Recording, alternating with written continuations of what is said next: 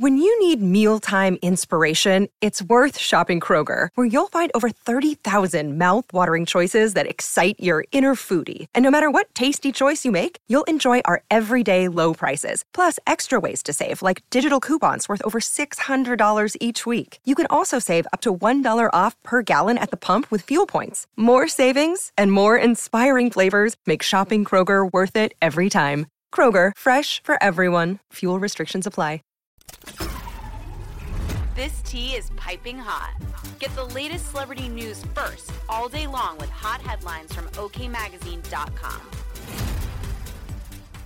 King Charles III and Prince Harry barely have any communication with one another, but the monarch is said to be in great pain when he thinks of his rogue son. There is undeniable anger at the anguish the king believes Harry caused the late queen in the last years of her life, not to mention the insults he has heaped upon his own wife Camilla, of whom Charles is understandably protective, royal editor Rebecca English wrote. Charles is a man who notoriously hates confrontation and will never close the door on his younger son. But sticking to his guns, he has rejected Harry's demands for an apology and put the whole issue to one side for the time being as he concentrates on the business of state, English added. Her insights seem to be shared by a source close to the royal family, who spilled, It's very sad His Majesty doesn't get to see his son or his grandchildren, but there's no rush to patch things up. Another palace insider shared, While I am sure they still don't agree on everything all the time, he and the Prince of Wales are firmly united now around a common shared interest, which is to keep the institution in a place where it can serve the nation. This was happening anyway as the late Queen got older, but there's no doubt what happened with Harry brought everything into sharp relief.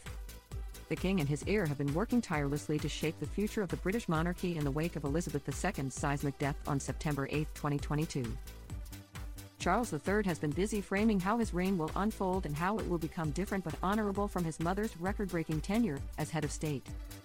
William and Kate, Princess of Wales, are doing the same in their roles as King and Queen Consort in waiting, which includes many new charitable initiatives from the heir to the throne. Some analysts point out how all of these details have collided to ensure there is no time for Harry and Meghan Markle, not that it seems the Prince and Princess of Wales would ever even commit to healing their feud with the Montecito duo anyway. It's a classic case of conflict resolution. Conflict resolution requires an understanding on the part of both parties and a desire to find common ground. Unfortunately, I don't think there's a deep enough desire on either side to find that common ground at the moment time is often the healer, and in terms of their finding common ground, it's something that might happen further down the line, royal expert Dr. Ed Owens told an outlet when discussing the Wales slash Sussex rift. The Daily Beast reported on the insider revelations.